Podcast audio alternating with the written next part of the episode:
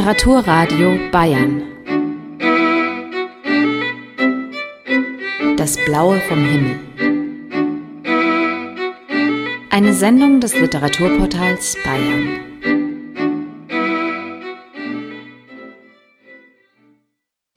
Dagmar Leupold muss man wahrscheinlich am wenigsten hier vorstellen. Sie hat mehr Bücher veröffentlicht, als wir alle Autoren bis jetzt gelesen haben, zusammen und hat auch ähm, mehr Preise gewonnen. Dabei belasse ich es auch. Ich freue mich sehr, dass du ganz ähm, kurz entschlossen uns noch ähm, einen Einblick in dein Werk gibst, das ja auch immer mit Fremde, wie Fridolin schon diagnostiziert hat, zu tun hat. Viel Freude noch mit Dagmar Leupold. Ja, vielen Dank, Max. Ich hatte ja auch ein bisschen mehr Zeit zu schreiben als die meisten, die vor mir gelesen haben.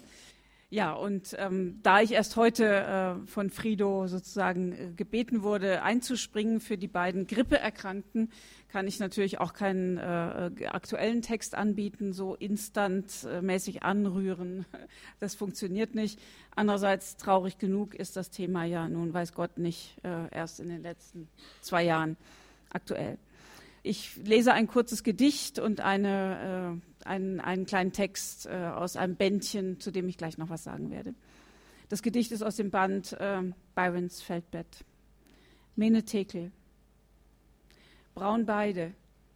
Der Mann mit dem eingebrannten Hakenkreuz am Oberarm und dem nackt rasierten Schädel und das Eichhörnchen, das Nüsse aus seiner Hand frisst und flink den Arm erklimmt gezählt, gezählt, gewogen und zerteilt. Einträchtig belächeln sie das Schicksal der Schalen. Ja, und ähm, die kleine Geschichte, eine kleine Notiz eher als Geschichte Blaubart Unlimited betitelt, ist es ein Band, den Julia Frank herausgegeben hat mit dem Titel Grenzübergänge. Für unsere Brüder und Schwestern hieß es. Ich wollte nur Brüder.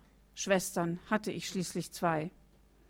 Und selbst den erwünschten Brüdern gönnte ich nicht einmal die Hälfte dessen, was in den Paketen landete. In der letzten Schulwoche vor Weihnachten bestand der Deutschunterricht aus Päckchenpacken für die Brüder und Schwestern in der Ostzone. Gemeinschaftlich verlud man die hellbraunen Schachteln auf kleinen Leiterwagen und zog sie zum Postamt. Dort gab man sie unter dem Dirigat der Lehrerin und gänzlich frei von den einem schenkenden, auszeichnenden Gefühlen, wie zum Beispiel stellvertretende Vorfreude, am Schalter auf. Nichts als bitter gestimmt durch die Gewissheit, in der falschen Hälfte des Landes zu wohnen. Die eigene Adresse war offensichtlich für Wohltaten nicht die richtige. Den Einkauf für die Päckchen erledigte jede Familie für sich. In der Schule gab es ein paar Ratschläge zum Inhalt wie keine Toilettenartikel, nicht zu viele Dosen, keine Magazine, keine Bücher. Jeder Schüler musste überdies einen handgeschriebenen Brief beilegen, der mit Liebe Familie links und Oberlahnstein den rechts oben beginnen sollte. Schreibt, wer ihr seid und was ihr gern macht, sagte unsere Lehrerin Frau Kanzenberg. Seid ganz normal. Außerdem wurde uns eingeschärft, dass die Wünsche nur einen schönen Weihnachtsfest gelten durften, nicht einer wiedervereinten Zukunft, echten Wahlen und so fort. Wir wussten ja, dass die Brüder und Schwestern in der Unterdrückung lebten und sollten sie nicht noch zusätzlich durch unerfüllbare Wünsche bedrücken. Da ich keine genaue Vorstellung von Zukunft, ob wiedervereint oder nicht, und von Wahlen hatte, schien mir diese Vorsichtsmaßnahme reichlich dumm. Mir wäre es jedenfalls gleichgültig gewesen, wenn mir jemand zu Weihnachten eine wiedervereinte Zukunft gewünscht hätte, solange im Paket Schokolinsen und Baby-Bell-Käse in roter Plastikrinde gewesen wäre. Ich schrieb jedes Jahr denselben Brief, nur die Schrift besserte sich allmählich. Liebe Familie so und so. Ich wünsche Ihnen ein schönes Weihnachtsfest und viel Freude an dem Päckchen.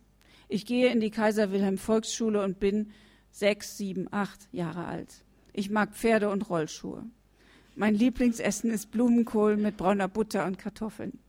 Ich habe zwei Schwestern und einen Wellensittich. Die Stadt, in der ich wohne, heißt Oberlahnstein und liegt am Rhein, wie die Lorelei. Mit freundlichen Grüßen auch von meiner Familie, Dagmar Leupelt. Im dritten Jahr veränderte sich das Lieblingsessen zu Macaroni mit Tomatensauce. Ich strich die Lorelei und schrieb stattdessen Burg Osterspei. Sonst blieb alles gleich.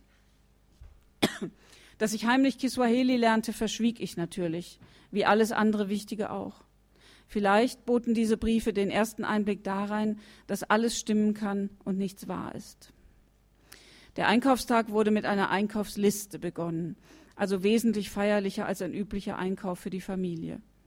Meist war meine Mutter gut gelaunt bei der Vorstellung, Wohltaten in den Korb zu legen und zur Kasse zu tragen. Sie räumte mir deshalb die Freiheit ein, mitzubestimmen. Das ging fast nie gut. Wenn ich zum Beispiel Lachsersatz auswählte, warf sie mir vor, nur das zu nehmen, was ich selbst nicht mochte. Erstens stimmte es nicht, ich mochte Lachsersatz, allein schon wegen seiner enorm zuversichtlichen Farbe. Und außerdem, wer konnte denn beurteilen, ob unsere Gaben bei einer Familie landeten, die meine Vorlieben teilten? Schokolinsen und Babybellkäse lagen also immer im Korb für die Ostzone und im leer ausgegangenen Westen begriff ich die Bedeutung des Wortes Grausamkeit. Meine Mutter überlegte jedes Jahr beim Kaffee am längsten. Onko auf jeden Fall, nur welchen? Sie entschied sich für den teuersten. Wenn schon, denn schon. Für die Koffeinfeinde Kaffee Haag. Dann Nussaufstrich fürs Brot, SZ-Schnitten, Grafschafter Goldsaft, den Rübensirup gönnte ich den Brüdern und Schwestern von Herzen, Zucker, Mehl, Moncherie und Gummibärchen, Thunfisch mit Gemüsebeilage. Beim Bezahlen wurde die Miene meiner Mutter besorgt, aber sobald sie das Portemonnaie wieder schloss, war dieser Ausdruck verflogen. Nichts, was in dem Korb lag, war für die eigene Familie gedacht. Am Jahresende gingen alle Rechnungen auf. Manche der Gaben wurden weihnachtlich verpackt, Mehl und Zucker natürlich nicht. Die freien Plätze wurden mit Holzwolle, Zeitungspapier war ja verboten, gestopft und mit Walnüssen. Zu oberst der jeweilige Brief, darüber wieder weihnachtliches Papier, zwei Tannenzweige und ein Blatt mit der Adresse der Familie mit der verlangten Liste der verpackten Produkte. Zum Tragen befestigte die Lehrerin einen Holzgriff. Damit sah das fertige Paket aus wie die Pakete, die im ersten Schuljahr im Deutschbuch über dem Wort Paket aufgemalt waren. Es sah aus wie ein Profi.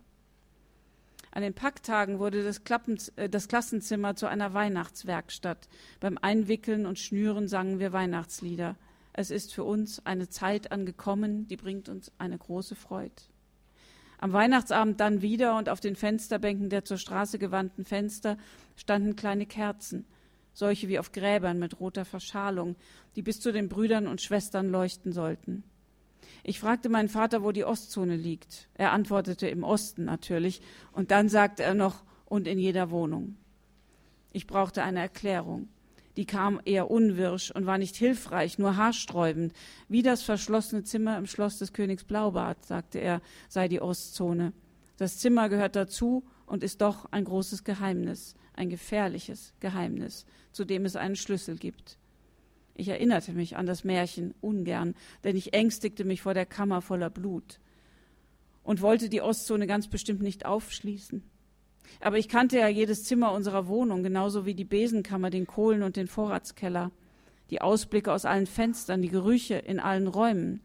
Dann begriff ich Räume, Innenräume, Brüder und Schwestern, Blutsverwandtschaft und fürchtete fortan jedes Zimmer.